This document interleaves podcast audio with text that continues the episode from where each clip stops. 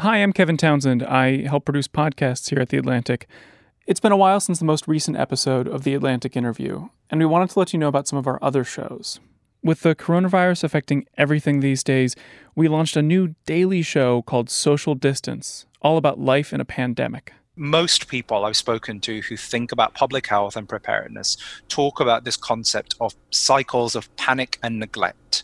So guess which one we're in now. That sounds a lot like my day-to-day. Right, right, right. That's, yes. It's hosted by James Hamblin, a staff writer here and an actual doctor. We have flattened the curve, but it is not flat enough. And his friend, executive producer Catherine Wells. Okay, we have to keep six feet from each other? This is how it goes? Listeners to The Atlantic interview might want to start with episode seven, when it's illegal to leave home. Jeffrey Goldberg joins the show to talk about how societies faced with this new threat make choices between safety and liberty. Fear of death will get us to do almost anything, don't you think? I mean, this is where the period, this is where this period is interesting and somewhat analogous to the post nine eleven period, right? We agreed to a level of governmental intrusion in our lives that before nine eleven we wouldn't have agreed to because we were scared. Every day on Social Distance, Jim and Catherine try to answer the questions big and small that now seem to dominate our lives. To subscribe, just search for Social Distance wherever you get your podcasts.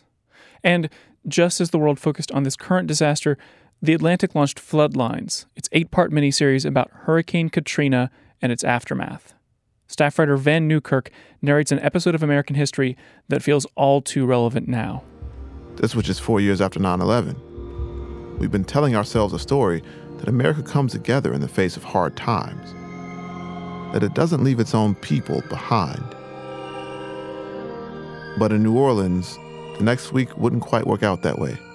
Van tells the story of Katrina as you never heard at the time, and he's joined by the voices of those who shaped the events in New Orleans. Do I think that systemic racism exists in this country? You'd be naive not to think so. And by those whose lives were forever changed by those events. And we just walking down the interstate. My mom just telling us to close our eyes, just to keep going. Just keep walking, keep walking, close our eyes. Search for Floodlines to subscribe.